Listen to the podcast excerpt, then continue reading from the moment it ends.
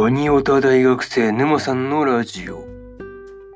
どうも、沼さんです。えー、今回ですね、えー、オルタンシアサーガの、えー、1話の感想ですね、えこちらを語っていこうと思いますんで、え気軽に聞いていってください。というわけでね、え早速あらすじから入っていくわけですが、え西欧歴767年12月5日、イエペテス半島に700年の歴史を誇る大国、オルタンシア王国に対し、カメリア公国が突如反旗を翻す。反乱から3年後、オーベル領主アルフレッドは、従者マリウス、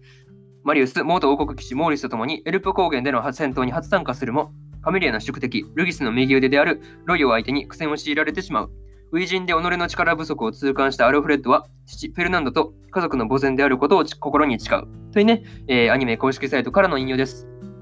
ここからね、えー、順次感想になっていくわけですが、まず一つ目ですね、えー、突然の反乱というところで、まあ、冒頭からですね、えー、カメリア公国が、えー、オルタンシア王国に対してあ反乱を起こすわけですが、あの、魔物までね、あの街中に出てきて大混乱っていう感じだったんですけど、いやもう本当、そう魔物がどっから来たのかっていうのがそう純粋に気になるんですけど、なんか、後々のストーリーに絡んできたりするのかなとか、うん、なんかその辺がちょっと気になりますよね。うん。その辺がすごい気になるのと、あとは個人的にはですね、あの、オルタンシア王国とですね、え、カメリア公国が、公国が、え、決裂して争うことになったっていう、その理由の部分ですよね。うん。その辺が一番気になるなというところで、あの、アニメね、あの、始まった瞬間にその決裂するっていうところから、あの、まあ、始まったわけですから、まあ、その辺がね、あの、なんでそう、あの、なんて言うんだろう、決裂する理由になったのかっていうところがね、あの、後々補足説明がね、あってほしいなというふうには、個人的にはね、その辺がちょっと、うん、説明不足だったかなというところがあるんですけど、まあ、その辺気になりますよね。うん。っていうところが、えー、まず一つ目の感想である、えー、突然の反乱というところになります。で、次、二つ目ですね、えー、強くなるという決意というところで、あの主人公のね、アルフレッドのもとに、あの、おじのモーリスがやってきたわけですが、あの、マリウスというね、あの、少年もね、まあ、一緒だったわけですけど、まあ、その後ですね、えー、探しに来たアルフレッドに対して、あの、マリウスがですね、えー、泣いてるだけは嫌だからというふうなことで、えー、強くなりたいというふうに言ってましたね。うん。まあ、なんていうか、二人ともね、その序盤からその、なんていうんだろう、あのね、大切な人を殺されてというところが、なんていうんだろう、うん、殺されてるっていうところがすごいね、なんていうんだろう、悲しい感じをさせるかなっていうふうなところがあるんですけど、いや、なんかそういうところがね、辛いよね。そう、なんていうの、いきなりそう、なんていうの、大切な人がいなくなるっていうところがね、まあなかなかあるんですけど、まあその辺が大変そうだなっていうところがね、まあ余計悲しさをそそるっていうのもあるんですけど、あとはそうですね、まあそれは一旦置いといて、あの、これだけは言わせてほしいっていうのがあってですね、あの、本当僕子最高っすよね。いやもう話がね、そう、あの、なんていうの、うん、悲しいよね、みたいな方向に持ってといて、あの、僕子最高で引き戻すというね、うん、そうそうそう、引き戻すっていうか余計ずれたか、うん、行き過ぎた感じがあるんですけど、いや、もう本当そう、僕濃いっすよね。っていうのがすごい純粋にね、この時の感想をすごい思いました。うん。いや、もうそこかよっていうところなんですけど、うん。まあ本当にそう、僕濃いですからね、そう、そういうところをすごい言い言いたいなというふうに思います。はい。でね、まあこれが、えー、2つ目の感想である、え、強くなるという決意というところになるんですが、え、次、3つ目ですね、え、初陣での戦闘というところで、え4年後にですね、えアルフレッドとマリウスたちはですね、え初陣を果たすわけですね。まあそこで、まあ果たすわけですが、あの、2人ともその剣がめっちゃ強いという感じではないかな。うん。というところが、まあありましたが、まあでもこれからのね、あの成長余地があるというところでは、まあなかなかそうですね、なんかそういう感じがあって楽しみだなというふうにね、え、個人的には俺もな、なんていうの、思っておりますというか捉えておりますでね、うん、捉えております。はい。っていうところですね。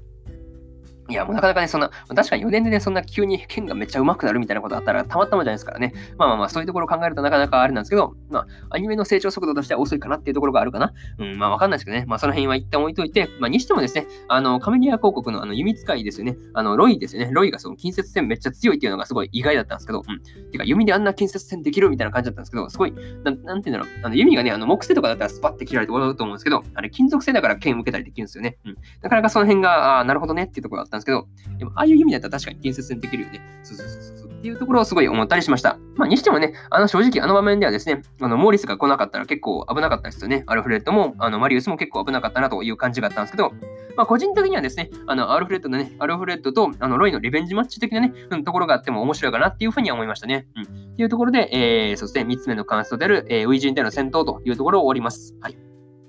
次ね、えー、最後にというパートに入っていくんですが、えー、オルダンシアサーガはですね、ジャンル的にはあれ、戦記物とかになるのかな？うん。その辺ちょっとよくわかんないんで、まあ、後でね、そのあたりは調べてみようかなというふうに思っております。はい。まあ、一旦それを置いといて、あのー、そうですね、次回の話がどうなっていくのかっていうところがね、あの、今から放送がすごい楽しみですね。うんあの、なんていうの、カメリアにそのリベンジする感じの話になっていくのかなというところなんですけど、まあその辺がね、うん、すごい気になるぞっていうところで、とりあえずね、終わったわけですが、まあその辺が楽しみですよね。うん。まあ、とりあえずこんな感じで、えー、オルタンシアサーガの1話の感想を終わります。はい。というところですね。で今日は他にも、えー、そうですね、感想を喋っておりまして、えー、裏世界ピクニックってですね、の裏世界ピクニックの一話の感想を喋ってますんでね、えー、本編見たよって方はよかったら聞いてみてください。っていうところと、え明日ですね、え明日は、え大の大冒険の第14話の感想と、えキングスレイド、衣装継ぐ者たちの、え15話ですね、こちらの感想を喋っていきますんで、えよかったらね、まあ、そうですね、明日も聞きに来てもらえると、え嬉しいです。というところで、えー、とですね、本日2本目のラジオ終わりにしようかなというふうに思います。はい。というところでね、まあそうですね、今日はまだ比較的暖かいんでね、まあちょっと、なんていうの、最近運動不足感があるんで、ちょっと自転車乗ってこようかなっていうふうに思ってます。はい。っていう、まあまあまあ、なんていうんだろう、ちょっとね、まあ報告というか、うん、雑談めいたところはね、最後に入れるようにしてるんでね、まあそうですね、あんま楽しみにしてる人はいないと思うんですけど、まあ雑談もね、まあちょこちょこ入れていこうかなというふうに思ってます。はい。っていうところです。はい。まあね、皆様もね、まあ本当そうですね、寒いと思うんでね、いやもう本当そう、寝るとき暖かくしてね、寝てください。いやもう本当、朝寒いよね。うん、寒くて今日もね、なんていうの、最近寒くて寝坊ばっかなんですけど、うん、そう、寒いから、ま、もうちょっと、もうちょっと、とか言って1時間、2時間ぐらい寝坊するっていうね。そうそうそう、もうザラなんでね、本当その辺気をつけたいなっていうふうに思うんですけどね、なかなか治らないよね。うん。っていうところがあります。とですね、えー、とりあえずこんな感じで、えー、終わります。まあ、本当にね、皆様良い一日をお過ごしください。えー、以上、まさんでした。それじゃあね、バイバイ。